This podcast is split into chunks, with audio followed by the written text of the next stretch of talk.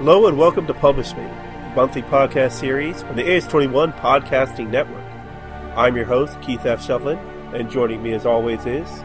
Hello, everyone. This is Paul Dickinson Russell, the author of The Will of the Magi. I hope everyone's doing well and getting ready for a very, very hot summer. If this is your first time joining us, each month I check in with Paul as he works on his fantasy epic, The Will of the Magi we discussed the topics and the background necessary for building a fantasy universe such as that of the Magi, as well as just the basic storytelling process, uh, perspective, setting, character development, and all things and such that way. So this is chapter 15 of the Publish Me podcast, and we'll be discussing today multiple story arcs, which also could be multiple characters, and this what can be done when you're creating more when you have a larger book like a novel or an epic you often have multiple protagonists or you have to have an overarching series of story arcs in order to carry the flow of the story through such a long work. But before we get into that, we're going to check in with Paul on an update on the writing of The Will of the Magi. last we heard from you, Paul, last month, you had slayed the demon that is writer's block. Yep, uh, that that demon has successfully been slain. The last time I got into writing, I actually lost track of time, which is always a wonderful thing. I, w- I just started writing, and you know, just it was one of those long, long evenings, and I started middle of the afternoon, and next time I looked up, it was dark. So Oh, I remember those days. But, you know, I, I, I, actually didn't. Act, I, I was writing by you know on my computer, so I had the light from that, and I was using this natural light from the sun. And when I look up, the whole apartment was dark because I didn't have any other lights on because I kind of got engrossed.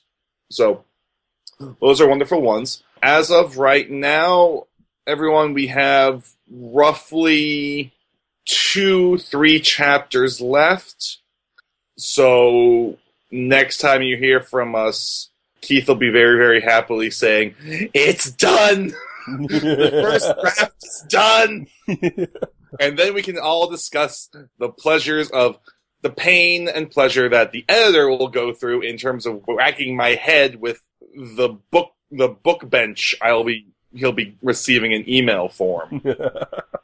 Like oh, this yes. doesn't work. Stupid, stupid, stupid writer. Don't do that ever again. oh no, Corey's not that tough. Although he may farm that out to one of his editors, and they might be that tough. Yeah, we shall see. Absolutely. All right, thank you very much, Paul. So you're you're still aiming for two hundred and eighty thousand words, right? Two hundred and fifty to two hundred eighty thousand, okay. give or take. And for those that are, aren't knowledgeable of the word count, a typical novel is starts at about 40,000 words.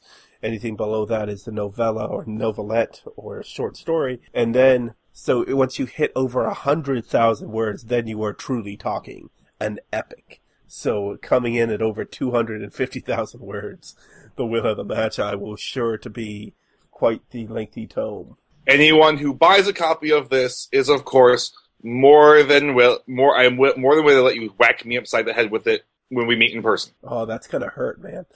Although if it's an ebook, it'll be on an iPad. And, and well, actually, no, that would. actually, I'm reiterating this. If you hit me, you can hit me with the paperback or hard copy. If you have an ebook purchase, you can only hit me with the actual electronic file. Or if you have it on our USB flash drive, you can just fling it at your head. Fine, I'll accept the USB flash drive. I'll accept. all right, all right. so this is the June 2016 edition of the Publishing Podcast. If you want to reach out to us, there are many wonderful ways to do it. You can find us on Facebook, facebook.com slash publish podcast. We're on Twitter at publish podcast. You can email us at publishpodcast at AOIS21.com, A-O-I-S 21.com as we are the flagship podcast series of the AS21 podcasting network. You can find our each episode. It's hosted by Podomatic, but you can find it on iTunes, Stitcher Radio, and Google Play. as well as our own YouTube channel and our home on the web, media.as21.com. And of course, you can also reach out to me specifically. I am at KF Shovlin on the Twitter, and uh, you can reach me at as21pub at as21.com. And Paul, you're still not on Twitter, right? No, I, I have enough problems with my life. I don't need to add Twitter to it. But you do have your own Facebook author page, correct? Yes, I do have a Facebook author page, Paul Dickinson Russell. Yeah, so I you can look me up on Facebook, Paul Dickinson Russell at Facebook. So if you have specific specific questions or scorn for Paul or me, now you know how you can reach us specifically and not just blanket the podcast with your scorn or Right. praise. We take them both. we get I tend to get more of one than the other. Speaking of our Facebook page, looking over at our the Publish Me podcast page on Facebook, we currently stand at 115 likes. What happened, Paul? We lost a like. We lost I don't know who we lost. Uh, we lost somebody. That's not right. Oh man, I'm we have to hunt down this person.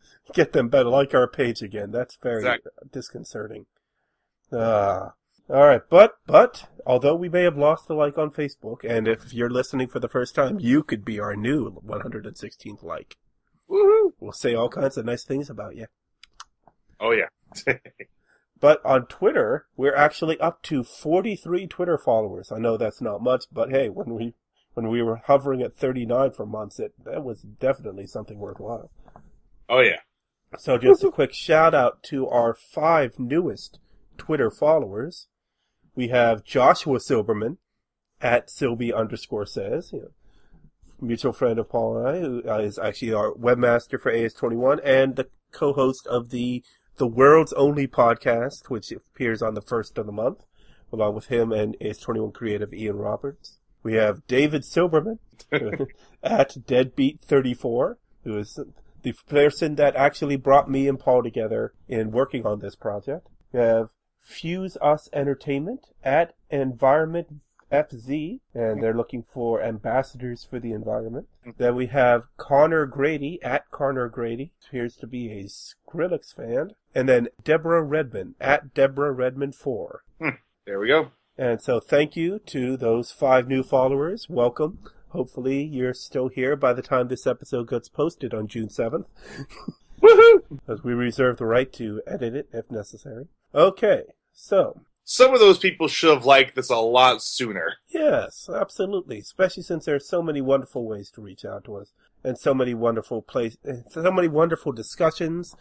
Uh, last month we had on, we have a guest every other month. Last month we had on Carolyn O'Neill, a crowd-funded author who wrote the novel Kingsley, and it is she's been bouncing all around the Commonwealth doing events, doing book signings and readings.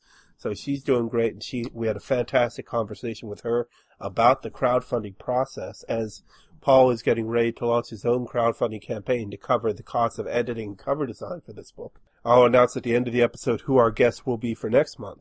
But now to the topic at hand Woohoo! multiple story arcs. So now we're going to stick specifically to story arcs, but we're also it gets kind of interchangeable with dealing with multiple characters because in some books it's easier. I mean, it, the story structure lends itself to bouncing from character to character in their way of dealing with story arcs. But first of all, a definition: a story arc is an extended or continuing storyline in episodic storytelling media. Such as television, comic books, comic strips, board games, video games, and films, with each episode following a narrative arc. Perfect. That's courtesy of Wikipedia, the world's encyclopedia. Yeah. and of course, the purpose being is obviously if nothing happens to a character, it's boring.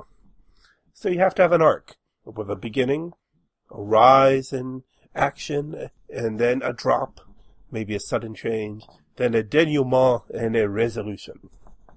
And that is your common story arc. Now, from Daily Writing Tips, they put it as to structure your story, you have an eight point arc where you have a stasis, trigger, the quest, a surprise, a critical choice, a climax, a reversal, and a resolution. Now, of course, when you're juggling multiple protagonists, or you have a longer book, such as the one that Paul is writing, you may have several ca- cases of these coming up, and not just one. And that's the point of how we're discussing the multiple story arc. And uh, let's see some other things we found online. Look it up from advancedfictionwriting.com. If you're writing a novel, how many storylines should it have? How many is too many? How do you handle them all? And the advice given here, it's normal for each of the main characters in a novel to have their own storyline. If not, a novel may feel too thin. And of course, in real life, everybody thinks they're the lead character in the story. So everyone, I, everyone's not just sitting around waiting for somebody else to do something. Well, most people aren't sitting around waiting for someone else to do something. Write the book. I'm sorry. I'm sorry. I have to say that as someone, you know, writing a book like this, I think the the two greatest examples these days of books that have multiple story arcs, one has a TV show, one has just gotten a TV show or will be getting soon. Anyone who has not heard of the Game of Thrones, where have you been? you know, I don't care. If, you know, I don't care if you think it's only a TV series. You still have heard of it. Yeah. Although, again, if you think it's just a TV series, Shame where on you. have you been? Shame. Shame on you. Yes. But yes, so the Game of Thrones follows multiple characters on multiple story arcs. Not all of them make it to the end of their story arc, of course. Some of them die horrifically. Well, that, that that is the end of their story arc, though. It's not the expected end. Yes, it, there it's a resolution through pain. Exactly. They die and their story arc ends. Do we expect this? Clearly not. Oh, poor Hooter. Anyone who doesn't get that reference, shame. Anyway, Wait, you mean Hodor? Hooter is how I pronounce his name because I'm an awful person.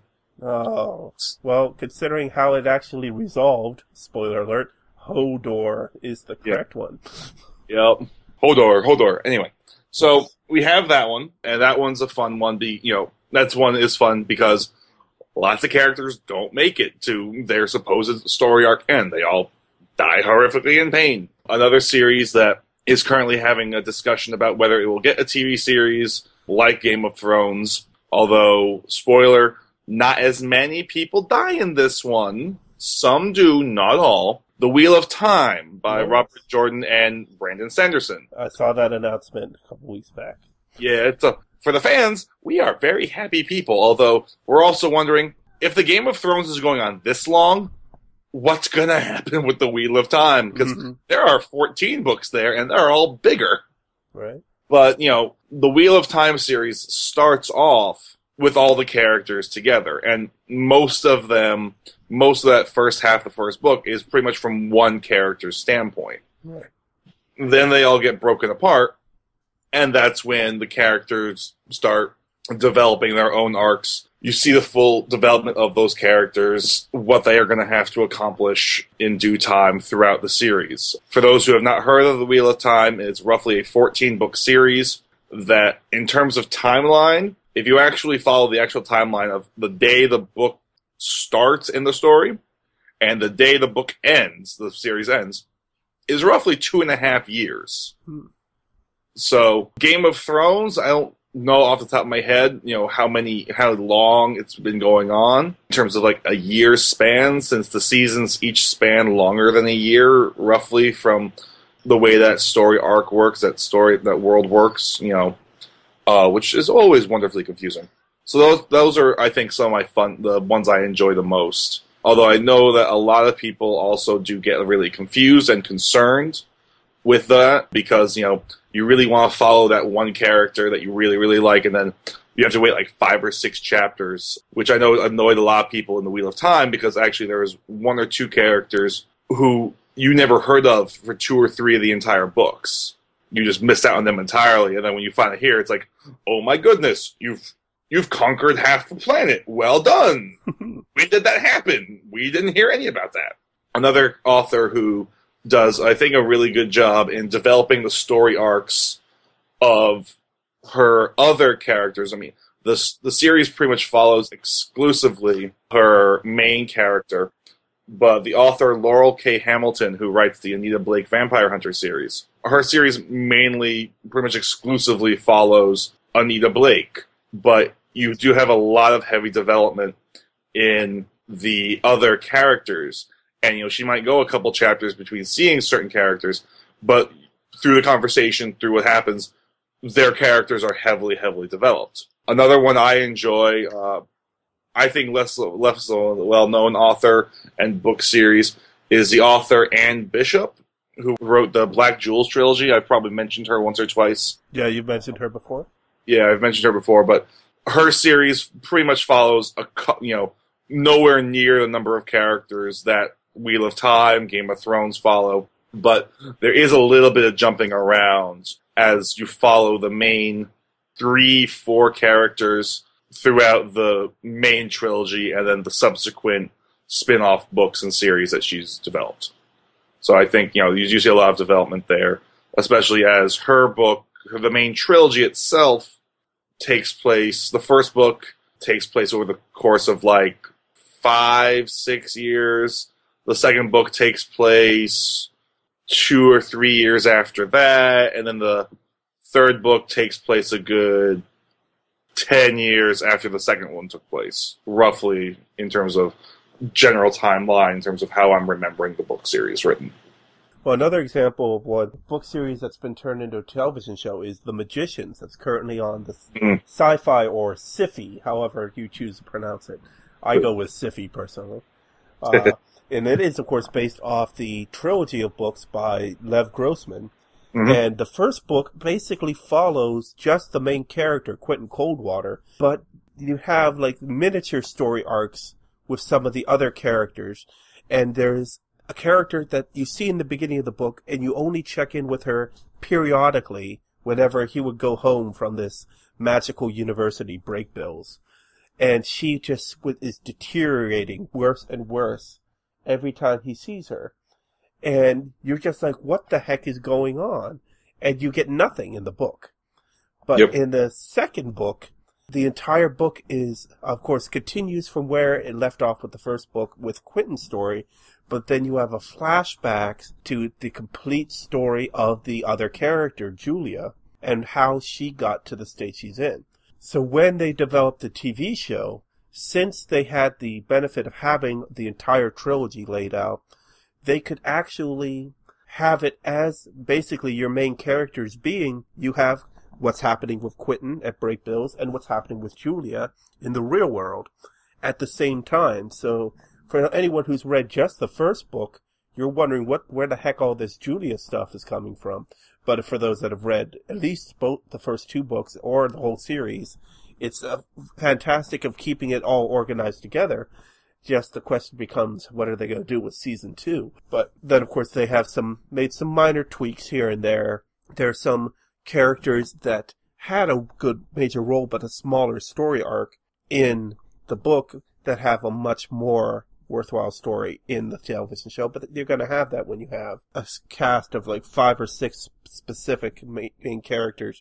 You got to give each of them a bit more attention. Yep, true. Another author who he writes really, really quick novels, but they're always well fleshed out, and I think the development of the characters throughout their arcs, especially since these series are lengthy ones, is Jonathan Moeller. He's a traditional just strip ebook publisher, and he just does his own his own thing. But the series of his I enjoy, Demon Soul books, and and the Ghost Exile and the Ghost series. Those ones both do do really well, in my opinion, in terms of following the characters. The Ghost series itself really only follows his main character.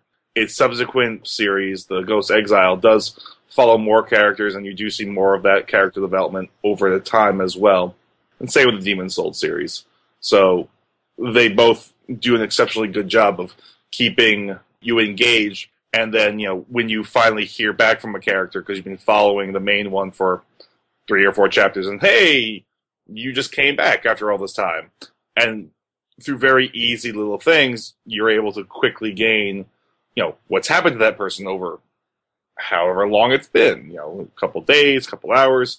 Could have been just span of like half an hour in the books world, but you can get the sense of what's happened, you know, in terms of how well it's written.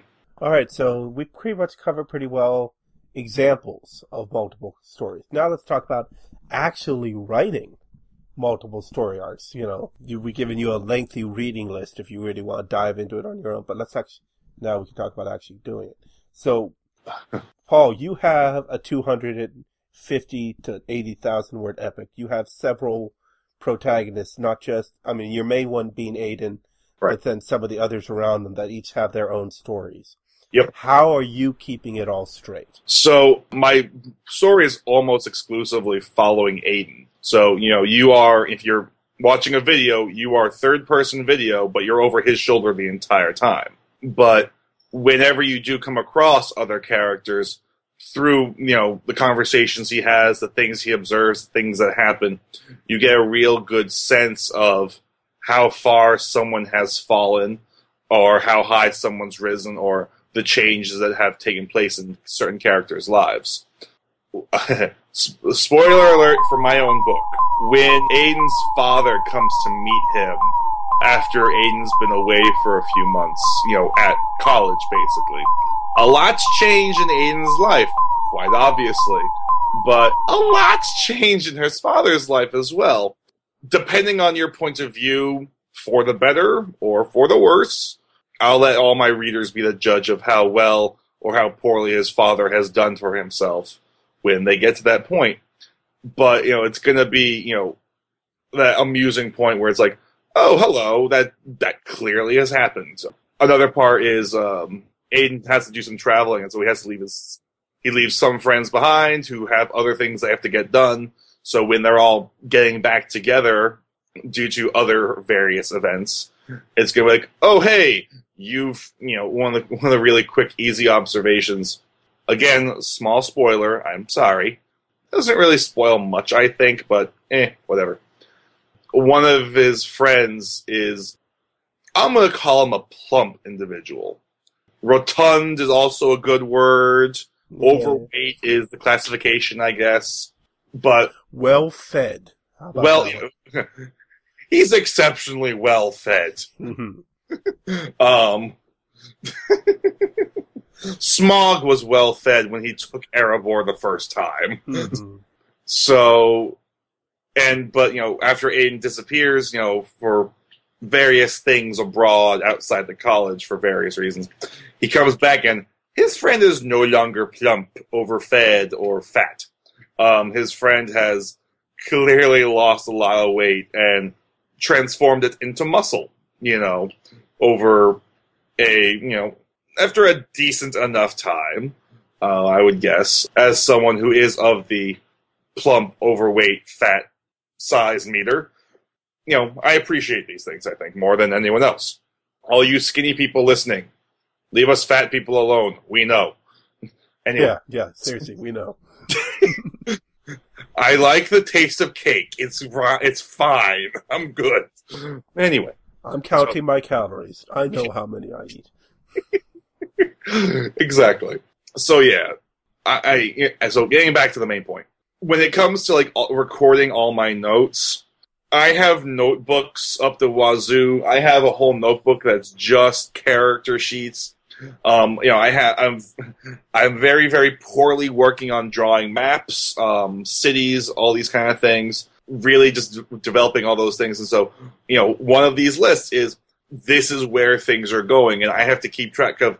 All right, I have a basically an overarching list which has the characters' names at the top of it, and then I basically just you know what's going on in their life, and then I put them all down. It's like, all right, so at this point in this person's life, this is happening to this person, this is happening to this person, this is happening to this person, and two thirds, three quarters of those things, you readers are never going to find out about, but they're just things that I need to know so that again, you know, we mentioned a couple podcasts ago about keeping track of all the details. Right. You know, you do research for these details. Was like, you know, I could do like four or five hours of research for something, and that four or five hours of research is only going to equate to one or two sentences, maybe, or you know, it's going to come up at one point in the story.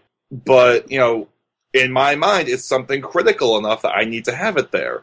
And with these plot points, I need to know exactly what's Aiden doing, what's the princess doing, what are these magi doing, what are the loyalists doing, what are the you know nobleborn doing, what are the merchants doing, what are all these groups doing. And one of the things is how I'm writing it is like I'm writing it from what Aiden knows. Again, you know, it's third person, but you know it's pretty much from his perspective. So he has magic, sure, but same equivalent for you listeners. You have the internet. Do you know everything that's going on? Absolutely not. You might hear some things, but you have a better understanding of what's going on around you than Aiden would. You know, because I mean, he has magic, but you know, he's not using it to eavesdrop on people. He's using it to do other things.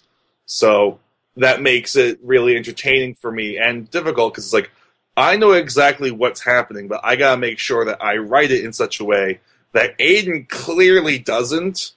And if I want to be nice to my readers, you guys can be like, "Oh, that's that maybe what's happening." Or if I want to be mean to you, like George R. R. Martin is, it's like, "Oh, that's a really nice." Oh my God, what's happening? Ah, he died again! No, Jon Snow, no! And then you all have that right. Well, actually, he didn't write that. That well, was the true. TV show. That wasn't his writing. Right, I know, which was absolutely hilarious to watch all my friends and myself who've read the books and be like, wait a minute, something's wrong. yeah. There were a whole bunch of us who had that reaction where we were, we basically all glared at each other and be like, did that actually happen? Right. Someone remind me. So, go find your copy of the book Jon Snow. Yes. Let me look it up on my Kindle. Let me look it up on my iPad. You know, let me look it up on my Nook, whatever. Yeah, absolutely. Well, going back to my own writing experience, I, I'm an outline person. I like to outline everything out. I mean, I knew I wrote beginning and the ending about the same time in my first book, Post Soliloquy, and then I had exactly spaced out how it was supposed to be 16 chapters, and then I broke it down even further than that. You had the overarching arc, of course, overarching arc being redundant, uh, and that is carrying it from the beginning where the main character Polk Fawson is until his hopeful upwardly mobile resolution, as was pointed out this past week in an article that uh, many novels focus on the triumphs of the upwardly mobile. But then I had also what I call Polk's Quarters, where I broke every four chapters had a succinct little arc to itself, and they all had something specifically that they were doing that all would be wrapped up by the end of the, the fourth chapter in that series. So chapters one through four was all introductions. You covered introducing every single one of the main characters and the people that really make it all happen, all the way up until chapter four, where you had some of the first cases of the main character Polk having daydreams, and the daydreams getting confused with the reality within the book. For chapters five through eight, then it really the goal was to then dive into the history and just show you how some of these characters got to where they were, how he met the two girls that he's fawning over, how he met some of the other friends that they've come together with, and just get you to really understand how he got into the position he's in, and setting up why his his feelings, his consternation, as such. Then chapters nine through twelve covered really the building the real momentum, the surprise, the twist, uh, whatever, to try to actually bring where the book, where you expect the book to go versus where it actually does go. I mean, you know, there's the catalyst, which is his sister coming to visit. There's failed attempts, and then there is an actual great upheaval that changes his life, both for the better and for the worse, depending on how you look at it. And then, of course, the final four chapters, which basically says, okay, every single piece of whatever that we've dealt with in the previous 12 chapters, time to wrap it all up, tie it up with a nice little bow, all good. And then, of course, at the very end, I'd have have to leave that one little thing dangling. And that'll be resolved in the sequel, Foster Revisited, coming out as part of the Millennial Row series sometime in the next 10 years. I won't tell you when, because frankly, I don't know. It'll be out eventually, and that's all we need to know. Yeah, absolutely. Absolutely. You know that it's coming, and that, that alone should satiate you. Your book is coming, and so is winter. Yes. Not yet. It was 84 degrees today and sunny, so winter is not coming just yet. Now, for my second book, Life's Penance, it was just a novella, so a lot less area to cover, only about six chapters. I try I kept the characters pretty well limited to this main group of friends, but then I added the caveat of killing off the main character at the end of chapter 3. So then you had pretty much all of the action of the first three chapters follow that main character, with just quick little asides to the other people in that character's life. The the girlfriend, the best friend, the you know married couple that are friends, the co-workers and such. And then you're left with chapters four through six. What your main character is gone. He has no more story to go. So that means now the little seeds of a story arc that was put in for these characters in the first three chapters now have to grow into their own full fledged story arcs. They each have to make their own hero's journey, as it were. woohoo. And of course, I bring that up. I really should actually mention the hero's journey itself, because it is the ultimate when you talk about a story arc. You have the ordinary world. The hero, uneasy, uncomfortable, or unaware, is introduced sympathetically so the audience can identify with the situation or dilemma. The hero is shown against the background of environment, heredity, and personal history. Some kind of polarity in the hero's life is pulling in different directions and causing stress. Number two, the call to adventure. Something shakes up the situation. Number three, refusal of the call. The hero feels the fear of the unknown. Number four, meeting with the mentor. The hero comes across a seasoned traveler of the worlds. Now, I'm going to use the most recent example in the in the movies that everyone knows this pretty well. It, it's been said that Star Wars Episode Seven: The Force Awakens is a carbon copy of Episode Four: A New Hope. Well, that's because they both follow this hero's journey to a T. It's mm-hmm. just instead of it's Luke in the first film and it's Rey in the second. And here we have the ordinary world, the call to adventure, the shake of the situation. She wants to go back to Jakku. And then, of course, meeting with Han Solo. And then, of course, number five, crossing the threshold. End of Act One, the hero commits to leaving the ordinary world and entering a new region or condition with unfamiliar rules and values. Number six, tests allies and enemies. The hero is tested and sorts out allegiances in the special world. That's, you know, learning your Jedi powers there for Rey. Yep. Number seven, approach. The hero and newfound allies prepare for the major challenge in the special world. Number eight, the ordeal. Near the middle of the story, the hero enters a central space in the special world and confronts death or faces his or her greatest fear. That would be Rey running off into the woods in uh, Takodana in episode 7. And it would be Luke going after trying to save Leia on the Death Star. Yep.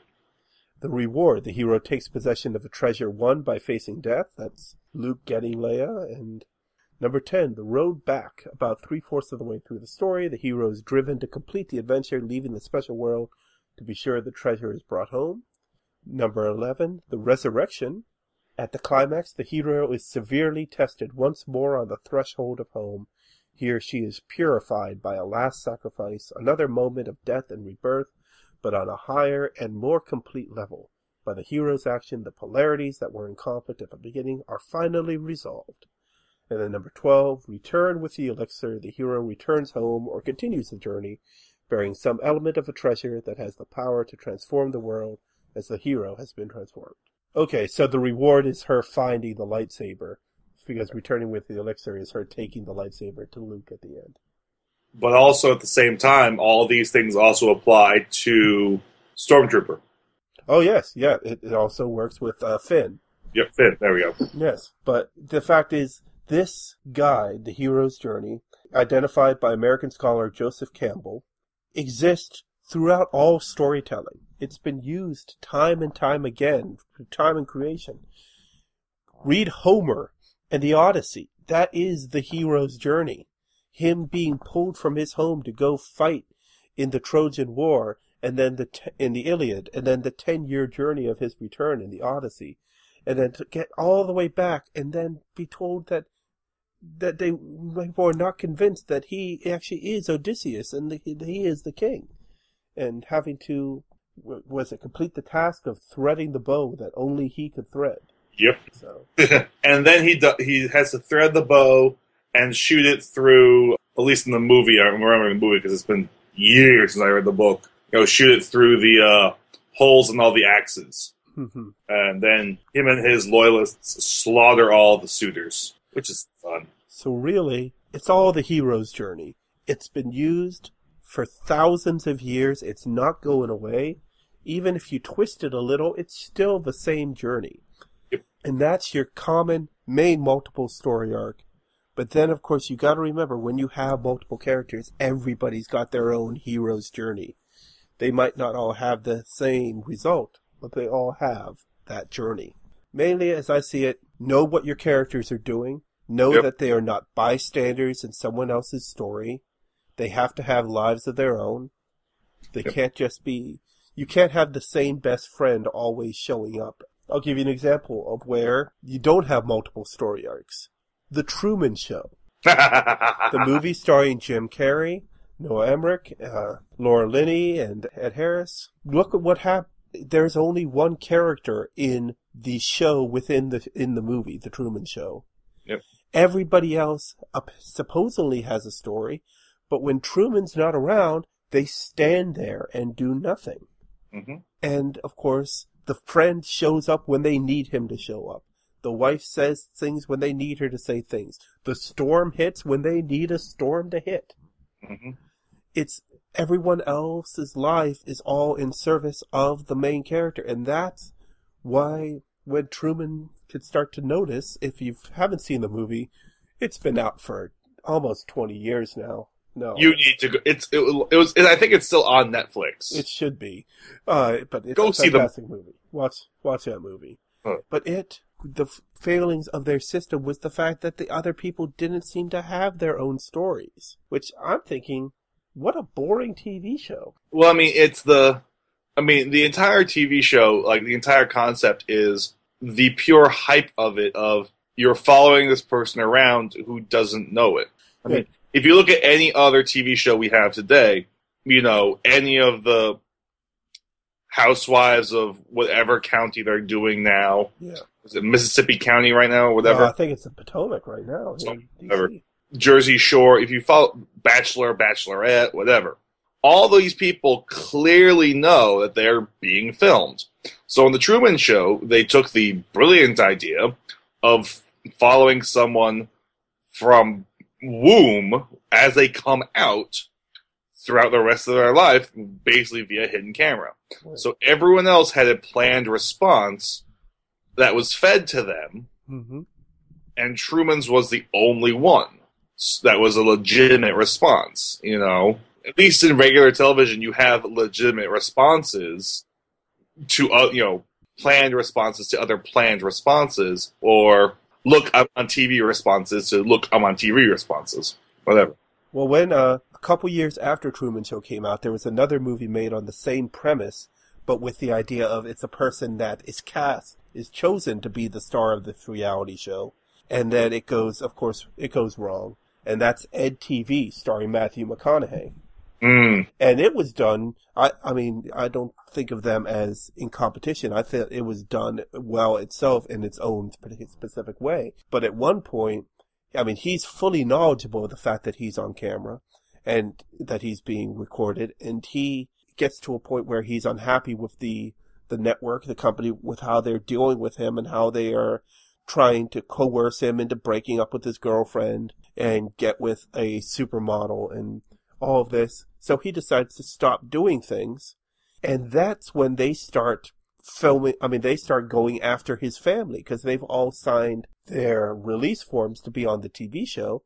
So they start sending out camera crews following his mother and his stepdad and his brother and his now sort of ex-girlfriend. Basically is harassing them as pretty much payback for him not doing anything.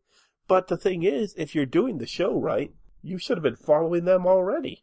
right. So that's a step where it's like they were trying to do a more realistic approach to the Truman Show, and I think even then they still well, it's still a movie.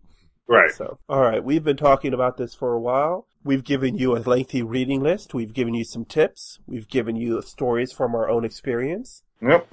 Paul has spoiled his book once again. I, I didn't tell you who dies in chapter 37. Who knows? okay. All I right. might have made that up. You'll never know unless you read the book. All All right, Paul, do you have anything else on balancing multiple story arcs or multiple characters? Know your characters' lives. Yeah. If you don't know every detail of the character's life you're writing, you and that character need to have a heart to heart. yeah, absolutely. All right, so uh, that wraps up the June 2016 edition of Published by You Podcast, Chapter 15, Multiple Story Arcs. Uh, we were hoping to have some live audio recorded at the Gaithersburg Book Festival from Gaithersburg, Maryland back on May 21st, but unfortunately, the weather did not want to agree with us, so it was a cold and wet day all day long. We'd have people stop by the table, but getting people to actually want to sit down and record anything for the podcast was a little bit difficult, so I don't have any new audio for that this coming month, we will be at the Virginia Comic Con once again in Richmond, Virginia at uh, Richmond Raceway on June 25th. So if you are going, if you're in the Richmond area or just basically in the Virginia area, which is quite large actually, stop on by, see us at the Richmond Raceway, and plus see all the other great exhibitors at the Virginia Comic Con. We had a great time when we went back in February, so this should be just a great time again and we'll have more details about that coming up as we get ready for it. But we will be then answering the next question, which will tie in to our special guest for next month's episode. We will be joined by AS21 creative poet Bianca Palmisano, author of the poetry collection The Empty Spaces. Now, Bianca originally published The Empty Spaces through the CreateSpace print on demand service. So next month we will be talking to Bianca and of course my own experience also of dealing with print on demand services and deal what the difference is between them and using a regular printer or just an overarching publisher or just doing ebooks by themselves. So we'll be discussing largely print on demand and then some of the self promotion things that can be done from there. If you see us at Virginia Comic Con, we'll be asking you about any experience you had buying books that were print on demand or whether they be from CreateSpace or Lulu or uh, Towson University Press or any of the other print on demand services. We even have in Washington D.C. here we have the bookstore Politics and Prose that has the Opus, a giant book printing machine that you can go in there and if they don't have a book that you're looking for and they have the stuff from it in their system, they can print the book for you while you wait. Hmm. yes, the future is here, ladies and gentlemen. So remember, you can find us on hosted on Podomatic. Find us on iTunes, Stitcher Radio, and Google Play, and of course our YouTube channel, which is now up to date. I got all of the last few episodes finally uploaded on there. But be sure to like us, share us, us rate us, give yeah, give us some feedback. We'd love to hear it. You can reach out to us on Facebook, facebook.com slash publish podcast, on Twitter at publish podcast, email publishpodcast at as21.com. And until next time, I am Keith F. Shelton, Publisher and Chief Creative of AS21 Publishing. And as always, everybody, this is Paul Dickinson Russell, author of The Will of the Magi. Be well and remember, where there are thoughts and ideas, there are stories. Next month, let's wrap this baby up. Copyright 2016, AS21 Publishing, LLC, all rights reserved. AS21 Publishing. What do you want your book to be? This episode is sponsored by. Hi, guys. My name is Michael B. Judkins. The interlude to Sentiment to me is very personal collection of poetry of 40 poems in two acts. So act one is the heart of love, people falling in and out of love, seeking love, um, wanting love, the art of what you love to do. The second act is Welcome Mercury Rising. It is that stand strong motivational side that creates the feeling of strength and determination. Don't allow circumstances to keep you from living a dream. I stepped outside my own box doing this collection, writing something universal. I collectively combine these two acts to kind of give a sense of two sides of me as a writer. From the book cover, you know, walking into the forest with the tunnel, that's the interlude to sentiment to me. You're walking into the unknown. I'm extremely excited about this collection. Interlude to Sentimental Me by Michael B. Judkins is now available at the AS20 Market, Amazon.com, Smashwords, Kobo, Barnes & Noble, and wherever ebooks are sold.